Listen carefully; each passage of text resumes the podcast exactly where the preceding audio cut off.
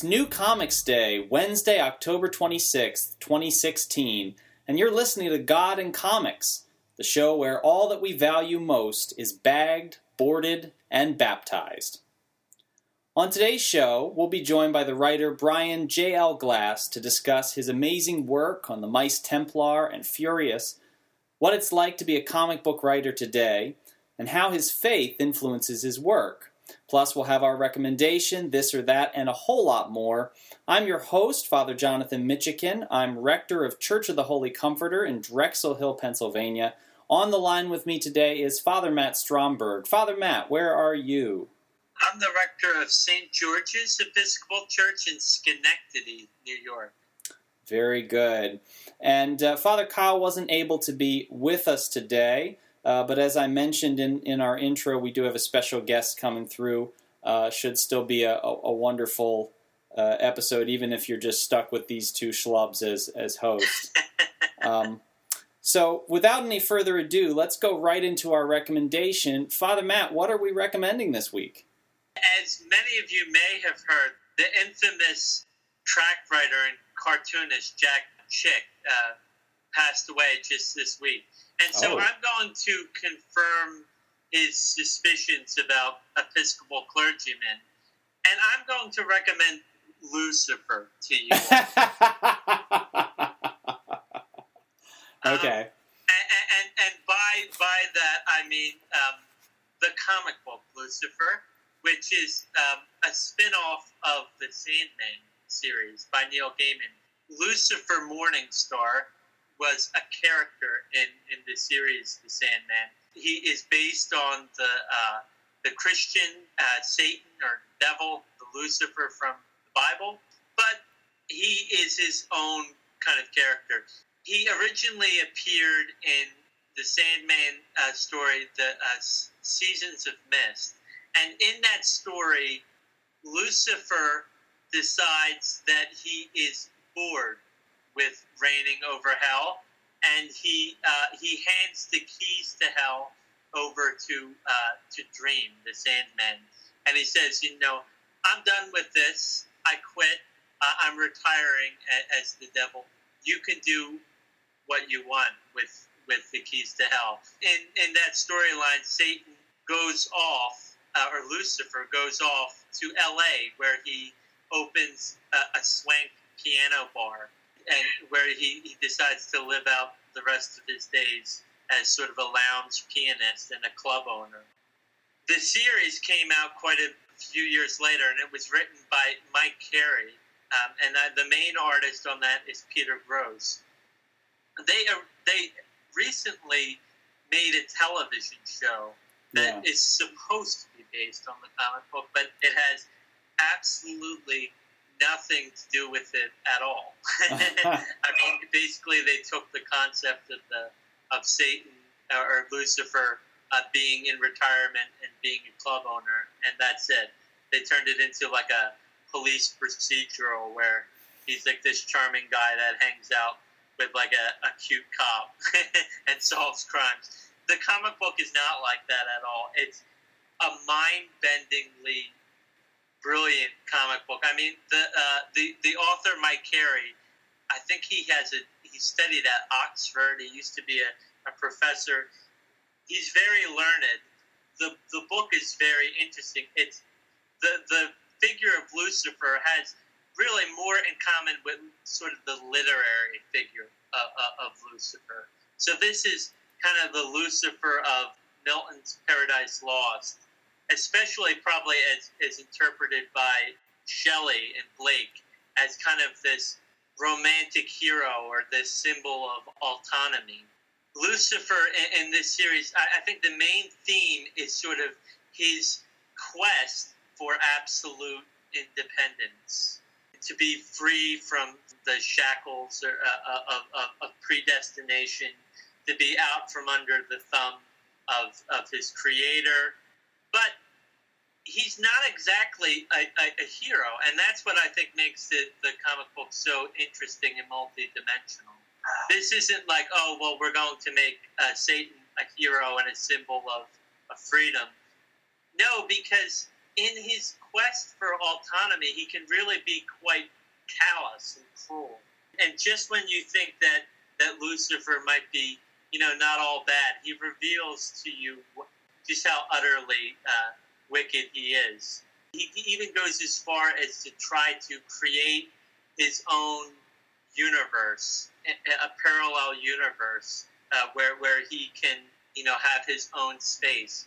Uh, but his his quest for autonomy is is, is ultimately futile because uh, as he himself says, there's nowhere in creation that he can go to get out of um, out from under God, his, his creator. It's a horror comic book. it can be it can be pretty uh, dark. It can be pretty uh, pretty violent, but it has some really brilliant stories. Oftentimes, uh, Lucifer is just sort of in the background, and it's dealing with all sorts of other supporting characters. I'm about three or four volumes into it, and it's it's really just well done, very well written. It's got lots of grist for the mill as far as theological and, and philosophical reflection. Although I, I, think Mike Carey would be uh, quick to point out, I don't think he's trying to make uh, uh, he's trying to preach a religious message here. I think he's trying to tell a very human story. And the, this figure of Lucifer in the comic book represents something about about human nature. Well, we'll, ha- we'll have to keep our eyes out for that and give the devil his due. well, we are joined now by our special guest, Brian J.L. Glass. Brian is a Harvey Award winning writer whose work has been published by Marvel, DC, Image, and Dark Horse. The fifth and final volume of his highly acclaimed series, The Mice Templar, comes out November 9th and is available for pre order now. So go right ahead and do that, folks. Walk, do not run to your computer to do that. Brian, welcome to God and Comics. It's fantastic to be here. Thank you for reaching out and inviting me. And irony of ironies, we're like almost neighbors. Yes. So let me let me tell you a, a brief history of Father Jonathan with the Mice Templar. Um, I picked up the first volume from the library about a year, maybe a year and a half ago, something like that. Honestly, I, I didn't know what it was. I thought I was getting mouse guard, to tell you the truth. a common, a, a, frequent and common um, mistake. But uh, so, frequent and common. Well, it was a good mistake because I read it and it blew my mind, and I was like, "This is the this is the most awesome thing that I've read in such a long time." I started to try to make everybody read it. I made my wife read it or start to read it. Thank you. Um, and uh, and then, you know, we had had uh, Father, our friend Father Nico Becris, who has the um, the blog. Uh, I always mess up this. I think it's Christ Coffee and Comics. Christ Coffee and Comics. Thank you. We had him right. on the show, and I was looking back through there and went, "Oh, oh, okay. This is the guy that he had interviewed." I hadn't actually read the interviews. I just mm. saw that he had interviewed somebody, and I started to read those interviews. Now I'm, you know, a couple, maybe two or three volumes into Mice Templar at that point, and then I went, "Oh, wait." well, this guy lives in the Philadelphia area. Oh, that's interesting. and then I uh, connected with you on Facebook mm-hmm. and discovered that by the Philadelphia area, you actually live five minutes from my house. Yes. So these weird confluences of things. But we're, we're going to link to um, Father Nico's interviews uh, on the show page. Thank you. Um, so people should go and check that out. We'll try not to reinvent the wheel too much with that because that was a, a great, pretty in depth series of interviews. Well, why don't we start? And, and I want to talk about a lot of different things here today, but why don't we actually start with Mice Templar? So, this is uh, a book that was co created by you, Michael Oeming, and, and later uh, Victor Santos. The idea of, of doing a book, Mice with Swords, right, that right. was a play on the Knights Templar. That was all Mike Oeming. Yeah. But by the time he brought me aboard, I was brought aboard with the instruction of build him a world because he began to recognize the fact that Uh, you can't just have fantasy characters who go into the cave and stumble upon the magic sword. Mm-hmm. There's a history behind that magic sword and why it would be in the cave. And he just he was struck by the fact that a fantasy story to really like stand the test of time, it needed to resonate with the audience. Everything needs to feel like it's real and had a purpose. And at that, just at that point in his uh, storytelling development, he didn't feel that he was up to the task of of doing that. So he just simply gave me a lot of notes about his mythological ideas for this universe. He told me the setting. It's a world where the Templar have fallen. And he asked, build me a world. And right after I read all his material, I asked, so, how did the Templar fall? And he went, I don't know, it's just a setting. And I said, well, if we're going to ultimately restore them, we need to know why they fell, or else the, the finale has no purpose. It was answering that one simple question how did the Templar fall? That set in motion my creation of the mythology and the progression of the plot and developing the characters, and it eventually became so multi layered, I even started having trouble keeping track of it all. But Yeah. now it's done. I, as I'm sure you sometimes have to do if you're going to give the like Reader's Digest version to somebody who goes, "Well, I have no idea. I have no frame of reference for what's this Mice Templar book. What what's it about? What is it? What what would you say?"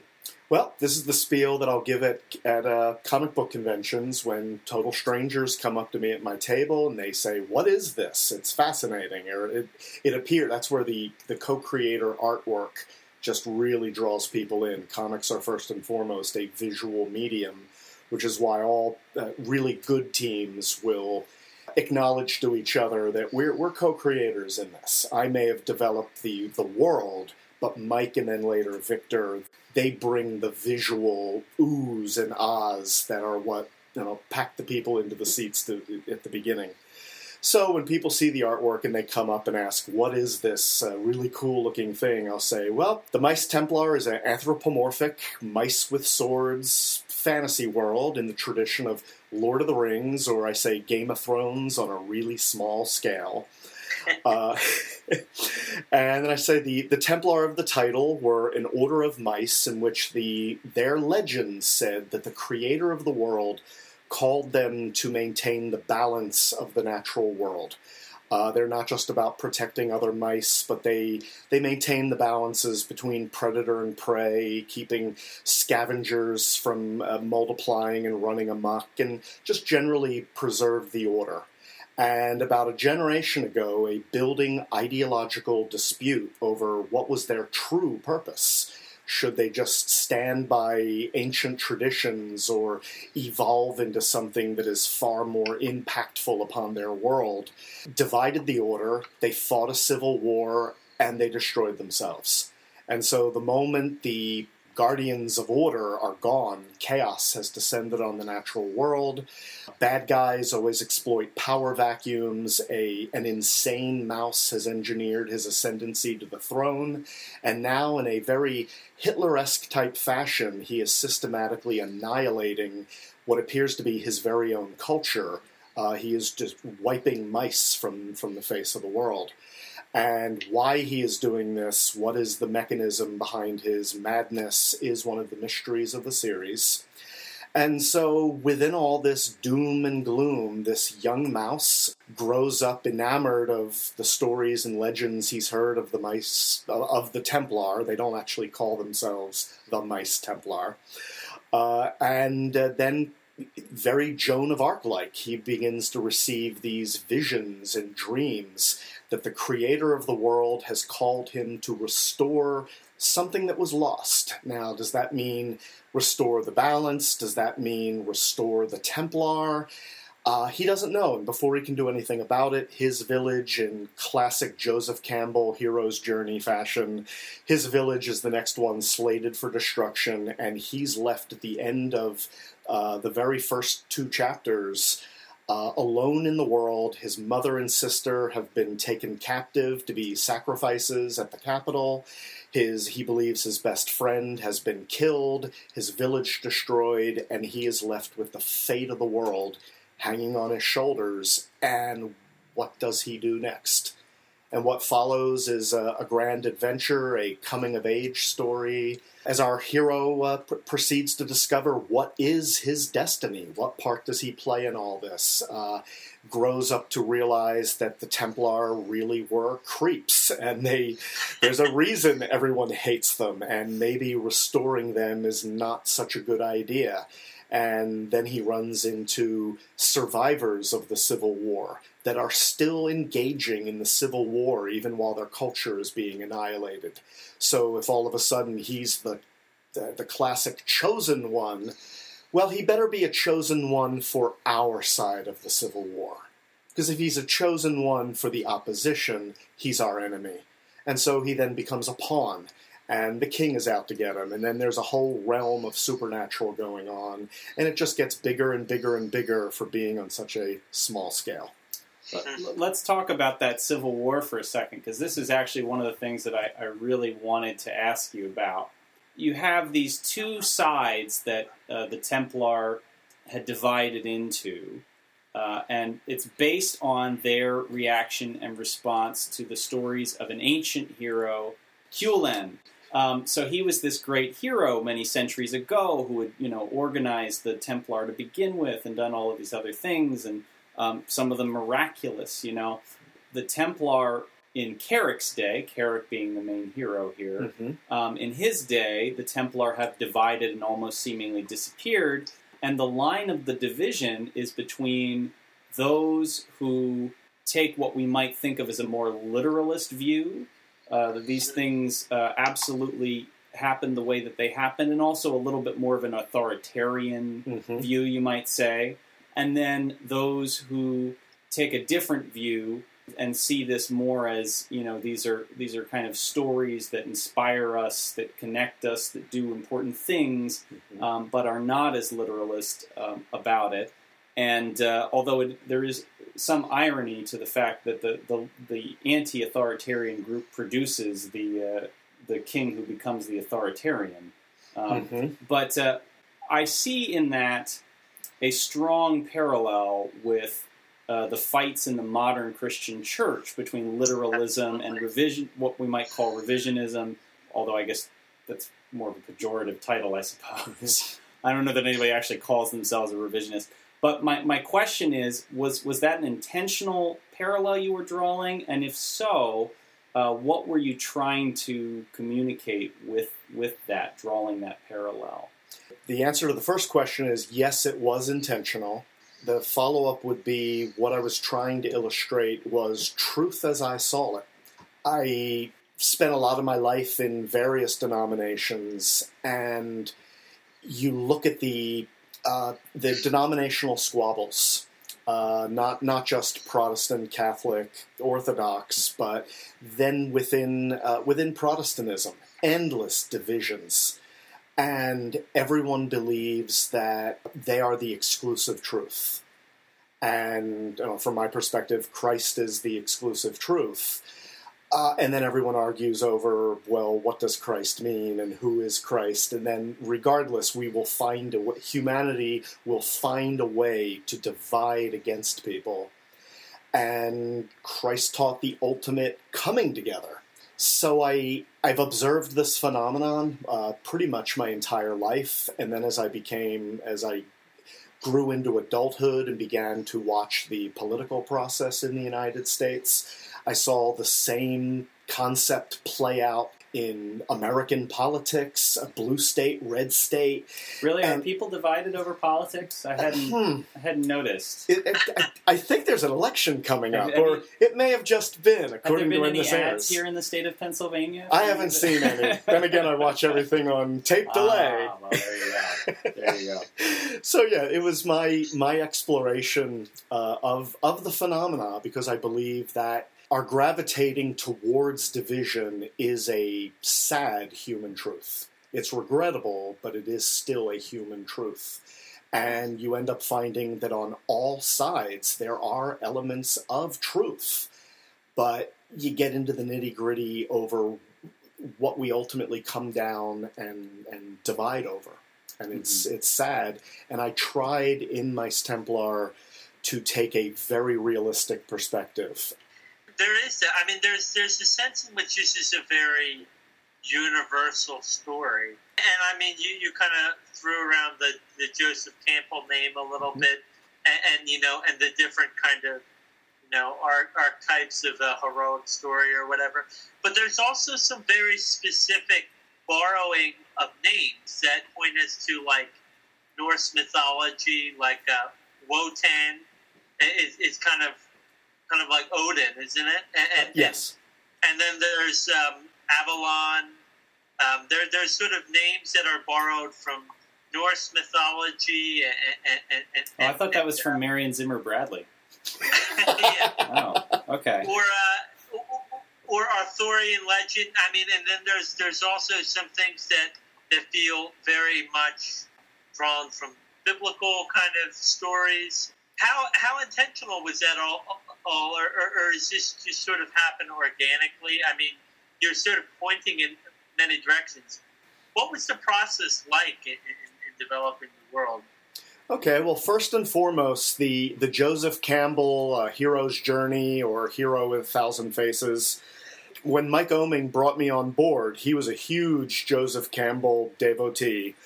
And the story that he had initially scrabbled together in his notes was kind of uh, beat for beat the hero's journey. And he, he's freely admitted this. I'm not you know, telling tales behind his back. And that was actually one of the flaws that he sensed when he brought me aboard to kind of divert him away from such a classic formula. And yet, I will bring it into the description because when you read the opening chapters that set Karic on his journey, uh, that was what Mike wanted from the beginning, and it very definitely is, intentionally on Mike's part, the launch of that classic tale that has permeated culture. That's Joseph Campbell's whole point. It's like it's the universal uh, tale that humans have been telling around the fire of the you know the hero with the thousand faces. Different cultures, but it's the same tale told in all its various permutations.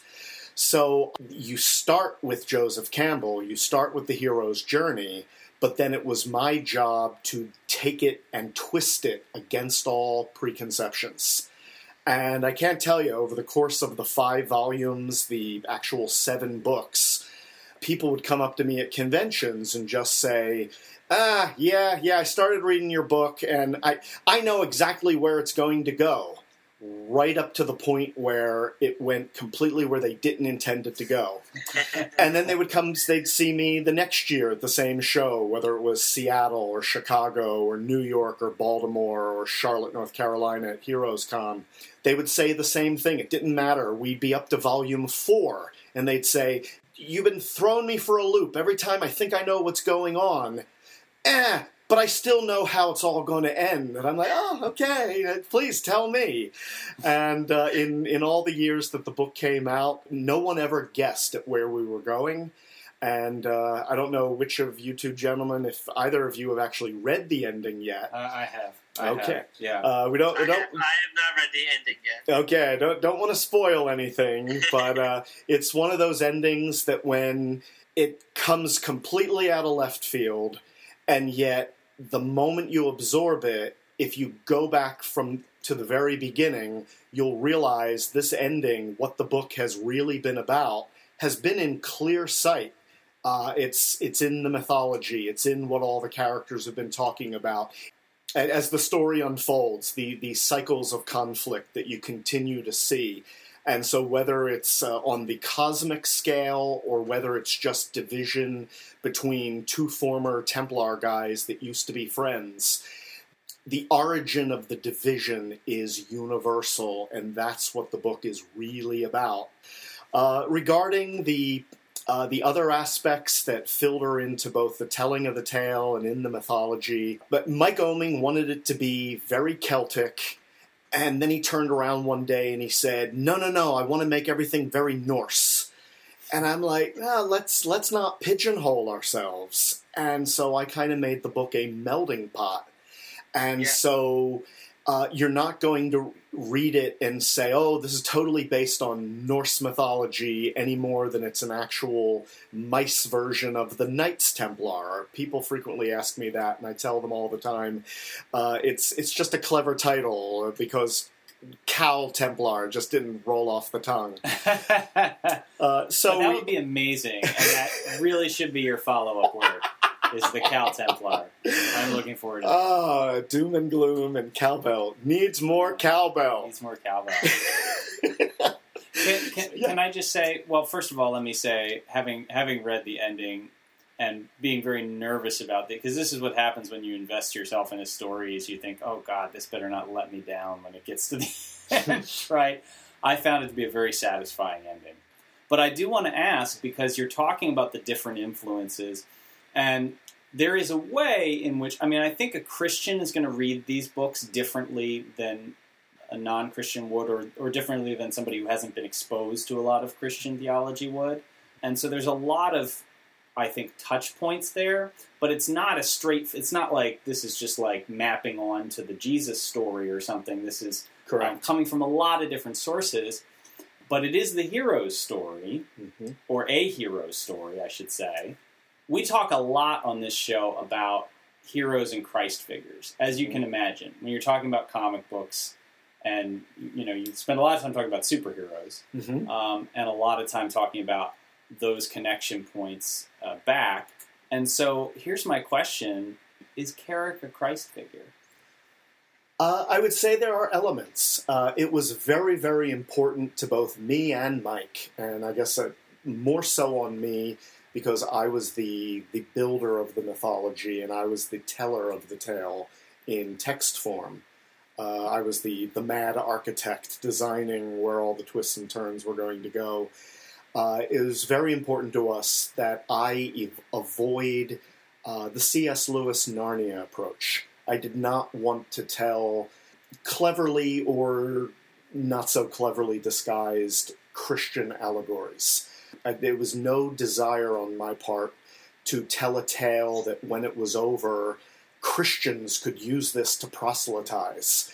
Because I feel there, even though I believe the Christ story is the true story, in my years as a Christian, I've been exposed to so much what I consider to be uh, Christian propaganda. And the moment your story is propagandized, you will subvert truth in order to get your agenda across.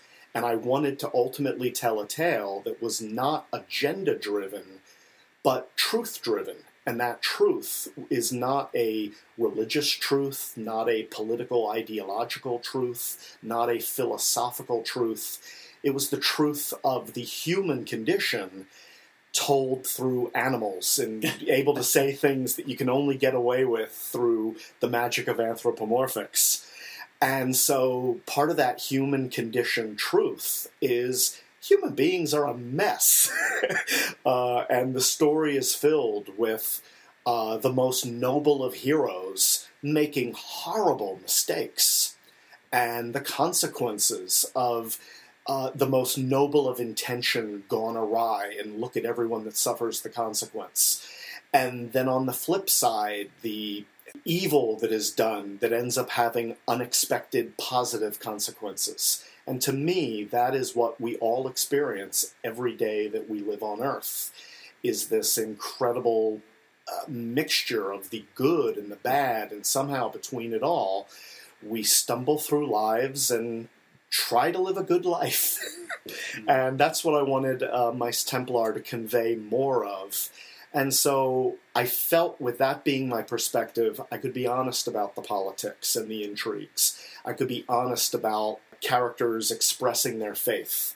I could I could be honest about distortions, and I could be honest about characters having agendas and doing bad for the most noble of reasons. And ultimately, at the end of all of Templar, I believe we came to an answer in the finale that, as you said, was satisfying. How much of your personal sort of understanding of God, sense of a relationship with God, goes into or went into Wotan? In the course of the telling of Mice Templar, from uh, like I said, I Mike brought me aboard in 2003, and issue one came out in uh, August of 07. But in 2011, while we're still right in the middle of Mice Templar, my wife and I we converted from Protestantism, from a life to, pair of lifetimes of Protestantism, to uh, Eastern Orthodoxy, which, uh, for those who don't know Orthodoxy, it's uh, Greek Orthodox, Russian Orthodox, Romanian Orthodox. If it's Orthodox, they all believe the same thing. They are not. They're they're ethnic divides. They are not doctrinal uh, divides. So, uh, for those wondering what's the difference between Catholic and Methodist and uh, Baptist, and no, these are not um, uh, ideological divides. They're just regional and ethnic divides. Uh, doctrinally, if it's Orthodox, they all believe the same thing. How it's practiced is is where the different most of the differences can enter. And so, right smack in the middle of telling Mice Templar, my wife and I experienced this uh, dramatic revision of our own uh, our own faith, uh, our own uh, doctrinal beliefs, and yet Wotan did not change to match the new perspective, and so I view it as uh, there's uh, a joke amongst many former Protestants who convert to Orthodoxy that we were Orthodox all along and we just didn't know it. That we were Orthodox even when we didn't have a term for it. It's the it's the source of everything that ever bothered us when we were Protestant, Catholic, Anglican, etc. Oh, I'm in the office here. I gotta be careful. so, um, Someday you'll find the one true Anglican faith. oh yes, yes, and I'm on my way right here. Uh, when we were going to have Wotan appear in in the comic, he uh, the owl is not God per se. The owl is not Wotan, but it is an embodiment. It is it's an expression of Wotan, the god, and the the owl to the mice is is something to be afraid of because they can. Uh, the the owl will take you to meet your maker, uh, quite literally. Uh, but at the same time, it's that level of fear that is also it's not a fear to be fought. It's fear that is a level of profound respect. It is an acknowledgement that this is a being uh, that holds my fate in its hand. For for good or ill, it is beyond me. And so when I decided to bring that embodiment of Wotan, of God, into the story, I wanted to preserve that sense of awe, of mystery, and the Orthodox are all about loving the mystery. And so very early on, I wanted, like, I, I didn't want to be a, a, a, a Protestant again telling allegorical tales. I didn't want this to be allegory. I wanted to treat it creatively with respect. And I thought, I don't want to explain Wotan. I don't want to explain this owl. It is something that enters the world of the mice at different times, and yet it transcends them. And so preserving that mystery was very important. And then we discovered Orthodoxy, and wow, they're completely cool with uh, the sanctity of mystery. Let, let's talk about Furious a little bit. So Furious is is it's a superhero story, although it's not a world filled with superheroes, but the story of this one particular young woman who uh, finds herself with superpowers, and she had been a child celebrity. She's been through a lot of the self destruction in public that a lot of young celebrities go through in our culture, and come out the other end of it with this experience that gives her superpowers. And so now, in disguise, so people don't know that this is who she is, she tries to come back and do good in the world by being a superhero, but finds that it's difficult. Um, it's difficult to get the media to connect with you the way you want. It's difficult to get out from under your own past and your own emotions and so on and so forth. and uh, and so that that becomes the content of, of a lot of the work. You have called this your most personal work. Mm-hmm. I wonder if you'd be willing to say a word about why you find this so personal. I guess on the surface, out of everything that has been published, it is the oldest story. Her tale, in a very earlier form, has existed as far back as uh, 1987, 1988. It was originally uh, a story that I was inspired to do that I wanted to apply to an existing superhero universe character. Uh, I wanted to uh, basically put the last character you would expect to have a dark side through hell and kind of through that hell boil them down to the essence of who they really are and kind of like deconstruct in order to reconstruct uh, who the character is. And within a few years, I realized there was no way that any of the major publishers were going to allow me to do that. So I entered the 1990s trying to figure out how to reconstruct her to be an original heroine. But for the story that I wanted to do, it was very important that she be part of an existing superhero universe. And I kept coming up with like these elaborate tales where I'm building the character at the same time I'm deconstructing the character. And I was ending up, uh, it, every permutation of the tale was some Watchmen level uh, uh, and and I was no way uh, of Alan Moore, uh, Alan Moore caliber, and uh, yeah, and so it's like You got a beard, you got long hair. ah, yeah, it's, uh, it's just all surface, Yeah. surface accoutrements. uh, so it just I, I would revisit the character every couple of years to how can I do it? How can I remove her from from her source? And still tell the story. And the thing that kept tripping me up again and again and again was there needs to be an established superhero universe for you to understand her fall. And there was no way to intro a universe while at the same time isolating this one character to tell her saga and her downfall in order to resurrect her again. And uh, sadly, it it took the uh, the recent passing of Whitney Houston that ended up being the catalyst that took this old character uh, and gave me the the inspiration to turn her into the character Furious that now people have read in the the Dark Horse Volume One series, Furious Fallen Fallen Star.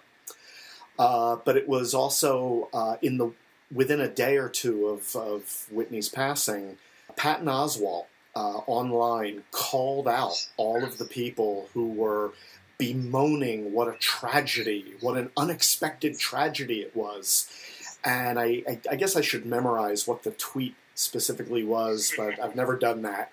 He generally said, like, you're all acting like this is a surprise. She's been dying before our eyes in slow motion for like the past 30 years. And that really uh, struck a chord with me, and that that ended up creating bridging the gap from a world of superheroes to a world of superstars, and then reinsert the superhero. And so I realized I don't need a universe of superheroes in order to make one of them fall and be and struggle to be reborn. I have a world of superstardom, which everyone recognizes every day that they log on to their social media. And nine times out of ten, if it's not a politician or a sports star, it's a media star that is the number one trend. And it's usually either their new album release or their latest fiasco. And so it's a there's a universalism, like we all get it immediately. We understand stars and their failings and their flaws and their popularity. And so I thought I will take a character and her backstory, instead of being a superhero, she was a superstar who implodes. And now we're telling the story of that struggle to how do you reemerge in a different persona in order to redeem what you've done, and yet that old persona haunts to the point where Furious's big dilemma becomes the incarnation of persona that she hopes will redeem her actually becomes more infamous than the fallen starlet she's trying to escape from. And so, in that moment, the moment the media does not accept her uh, her self-titled moniker, the Beacon, and instead they they label her with "You're furious," and she just keeps saying, "My name is the Beacon, the Beacon, the Beacon. I want to be a shining light. I want to inspire." No, you're the woman that kicks ass and draws blood on television. You're furious, and that's the name that sticks. And now she's got this double dilemma of trying to overcome and redeem the train wreck of a past while avoiding all of the brand new train wrecks because she is tremendous power with no training to restrain all of those those inner demons that can come out in anger and frustration and rage and uh, she's furious and volume one chronicles how she initially deals with that public opinion battle and fights to reclaim her name. So, so here's here's my question about that, especially because you're using the, the language of redeeming, which mm-hmm. is interesting. And we just spent a lot of time with Mice Templar talking about how your faith affects mm-hmm. that creation. There are a lot of ways into that with the sort of mythology of it. Furious is much more sort of gritty, I would say, and yes. and um, Wotan doesn't show up. Let's no, no, no, it doesn't. So, so how how if at all does your faith affect that creation? Deep down, I believe Furious is a redemption story, but I tell people at conventions it is a redemption is really, really hard type mm. story. Uh, it's, it's, almost like a Flannery O'Connor kind of. Yeah, it's she. You know? She's uh, redemption is horrific sometimes. Uh huh. yeah, she in in many ways. While the book is not religious in any way, shape, or form, and neither do I want it to be. I feel that if I introduced religion into Furious, it would just it would end up in today's world. It would have to be a denomination and then if I if I paint it nice, if if if, if I treated it uh, nice and respectfully, oh well, now I'm everyone knows the, writer of this is a Christian, and here's where he's propagandizing us. And then if I if oh if I make a, there, there's a corrupt priest, and oh now I'm slamming slamming the church, and so I do not intend to have uh, religious faith or religious institutions or entities enter into the tale of Furious. But deep down, it is that redemption story, and in many ways, uh, my heroine, Cadence Lark, who is Furious, Cadence Lark is working out her salvation in fear and trembling mm-hmm. every day. So you, you talked about this character's inner demon and, and how, how this is a very personal work. Is this, in some ways, you wrestling through your own inner demons through this character, through the telling of this story? I mean, how much of your personal struggle to work out your salvation, as you say, plays into the, the story of, uh, of the character? Uh, I would say very strongly, and, I, am not afraid to say that. I, I didn't grow up as a child star. I didn't grapple with drugs and alcohol. uh, I wasn't abused, nor was I an abuser. But, I mean, just uh, family dynamics, school dynamics, career dynamics. I've, I've wrestled with a lot of anger. I wrestle with depression on a pretty regular basis.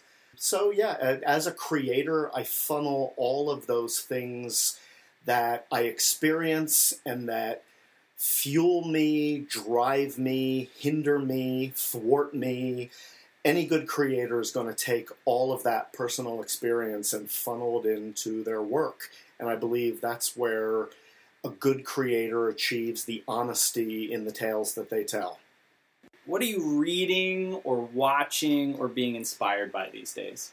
Oh, not reading enough. Um, oh, what am I'm currently reading this book called Laurus, which uh, kind of comes from a Russian Orthodox tradition. It's a, a fictional tale about a uh, uh, a character's journey in the 1800s. Uh, that's really fascinating. I highly recommend it. L A U R U S uh, on television. Hmm, what's what's grabbing me? I can literally say last night I watched the season premiere of season seven Walking Dead, and it tore my heart out. Oh I my was- gosh, I don't even want to talk about that. This trigger warning. Yeah, yeah, it was uh, it was one of the most difficult hours of television that I oh ever endured. I don't know if I I don't know if I could handle the rest of this emotional. Yeah, but but to go on, we we'd be running a whole other hour, so I'll, I'll cut that short. Uh, I'm I'm following all the um, uh, all the CW superhero series. Oh yeah. Uh, I think that that universe is showing that you really can do superheroes on television and build a universe that is acceptable to both non-comic reading mainstream public while at the same time really honoring all the traditions of those of us that have grown up reading the silver age and the bronze age and even the, the whatever the contemporary age of superhero comics are Cardboard, I think. The cardboard age, the, the bagged and boarded age. That's right. Yeah. Thank you for uh, having this conversation with us. We appreciate it, um, and I hope you'll stick around for our, our uh, this or that segment. That we're Oh, that'd be awesome. Um, if if you all out there in listener land have uh, some thoughts about Mice Templar, Furious, any of the things we brought up in conversation today, I hope that you'll share them with us uh, through social media. You can find us on Facebook. We're at facebook.com slash God and Comics. Or you can find us on Twitter at God and Comics. And we can continue the conversation there. And I, I hope that we will. But until then, let's move on to our final segment, this and every episode, and that is This or That. This or that, that, that, that, that, that. That. This or that, this or that. Come on, everybody, let's this or that. Huh? Okay, this or that. So I, I explained this to you uh, earlier. This is, you know, Coke or Pepsi doesn't Mhm. doesn't have to require too much thought. You can justify it any way you want. Okay. Um, I'm going to start with Father Matt uh, and give the first one to you, so you can get a, get a sense of this here. Father Matt, this one's for you. And I have to say, the three of us who do this show, we, we, we do it all slightly different ways. I tend to go pretty absurdist with my this or that. Okay. Um, uh, wouldn't you say, Father Matt? That tends to be. Yeah, I, I'd Um, say so. I'm trying to. I tried to calm it down a little though uh, this time because I knew we were going to have a guest. Um, and so, Father Matt, I'm going to start with you. Canada or a basket full of puppies? I mean, I don't think you could. Um, there's many things better than a basket of puppies. So, Okay. um, it, it, you know, no slight to our neighbors to the north, but I'm going to go with the basket of puppies. That's a good choice. What if it was a basket full of deplorable puppies? well, I, I mean, how deplorable can a puppy be, really? I mean, you know, even when they're deplorable, they're pretty adorable. Deplorable, deplorable, and adorable. There we go. Deplorable and adorable. Okay, Brian, this next one is for you. Putting on my silly hat. Okay, this one's not so silly though. Uh oh. Uh, Norse mythology or Greek mythology? Norse. Hammers. Hammers beat swords. Yeah. Um, You did write Thor. At one yes, point, I did. so- Thor First Thunder. Yeah. Check it out from Marvel. Okay. Yeah, I'm, I'm much happier with uh, uh, Norse mythology than, than Greek mythology. Okay. Father Matt, Jimi Hendrix or Jimmy Page? Oh, that's a difficult one. Well, I, I, I, th- I think Jimi Hendrix probably.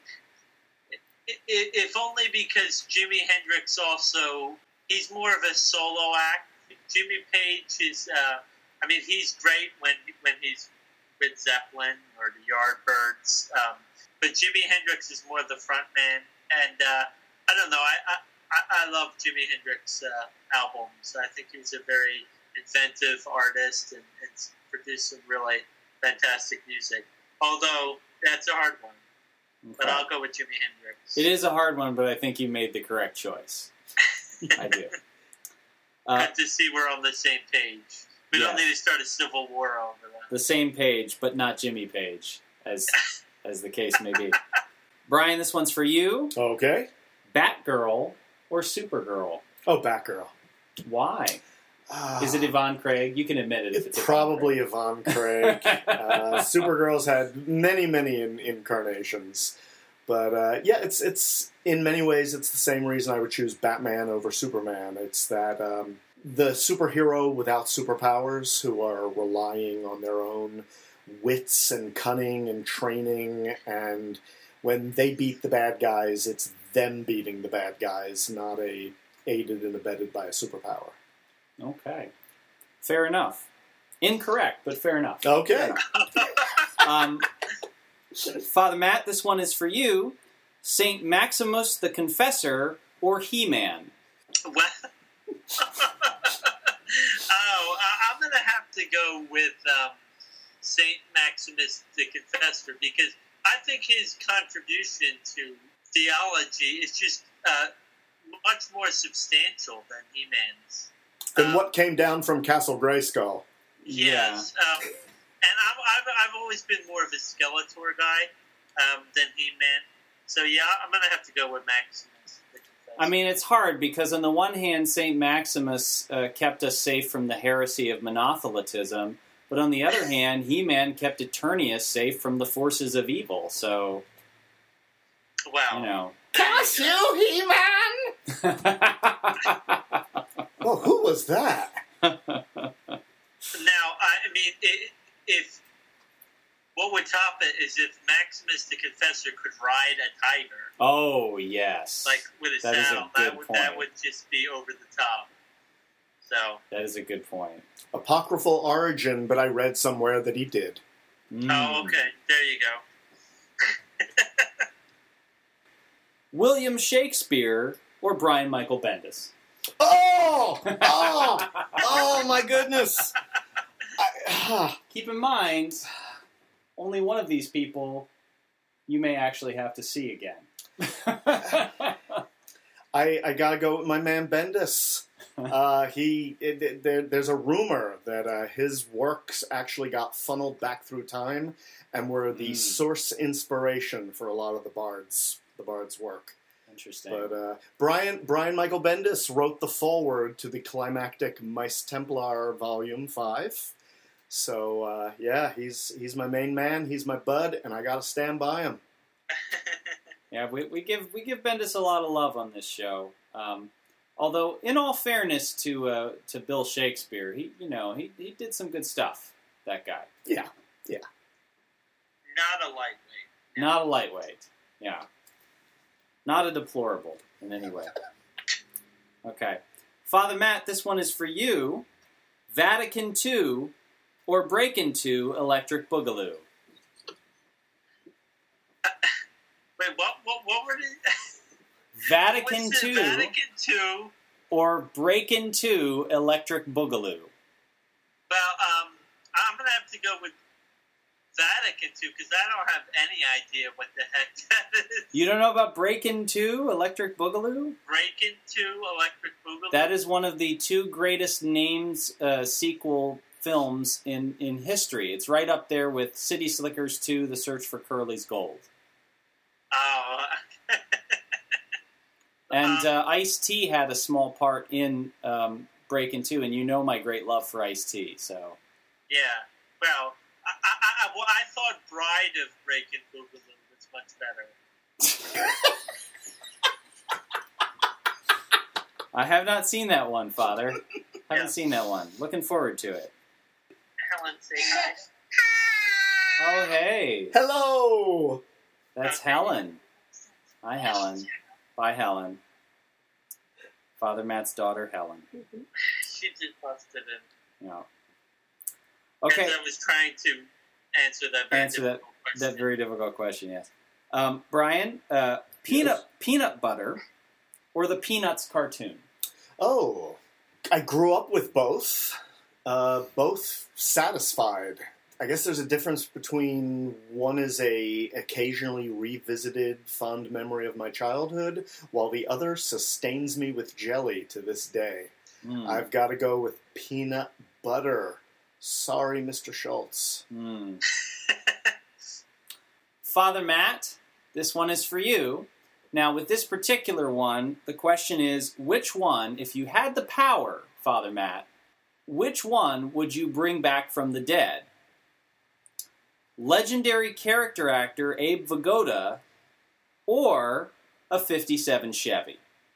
Well, because I hate the environment, um, I'm going to say the 57 Chevy Well, because um, there's just there's too much fresh air, and um, we need those big gas guzzlers to be, you know, pumping uh, exhaust into our atmosphere. So um, I, I, I would like to resurrect the 57 Chevy, and um, yeah, so I'm, I'm going to go with that. hmm, I could weigh in here. yeah. I, I'd be very reluctant to drag Abe Vigoda from his heavenly reward back into the hell of our earth just for our entertainment. Hmm. Yeah, it, it, it would it would be um, rather inconsiderate. Uh, Brian, last one for you, a little bit less silly, although uh, not not something that I think has been compared before. Okay. Uh, on the waterfront or the Breakfast Club? On the waterfront. I'm a, I'm a Brando guy. Uh, I was the target audience for Breakfast Club in the era that it came out because I'm I'm up there. Um, it I enjoyed it. I thought it was insightful. It was a a snapshot of my era, but oh, Brando could have been a contender. Yeah. That's an awful Brando impression. well, I, I think the advantage goes to the movie that has the crusading priest in it every time. Mhm. You know, Karl Malden. yeah. So, very good. Well, thank you for uh, thank you for joining us on the program today. It was my pleasure. And uh, that's going to do it for our show. You can re listen to the show if you like, and you can see links to a bunch of the rad stuff that we talked about today by going to godandcomics.com and, and checking out the show page there. There's a lot of great stuff there, and I hope you will. There's, there's Helen again, helping us to close out the program. Um, you. Uh, you can also subscribe to the show via iTunes, and while you're over there on iTunes, we would love it if you would give the program a rating and a review. It helps other people to find it. Our theme music, which you are hopefully banging your head to right this moment, is by Father Paul Wheatley, who spends much of his time under the great dimmed eye of Wotan, considering his various options for the future. Until next time, that's Helen. I'm Father Jonathan Michigan. Say bye, Helen. Bye. Okay, bye, Helen. And who are you, sir? I'm Father Matt Stromberg. Okay, and we'll see you next time.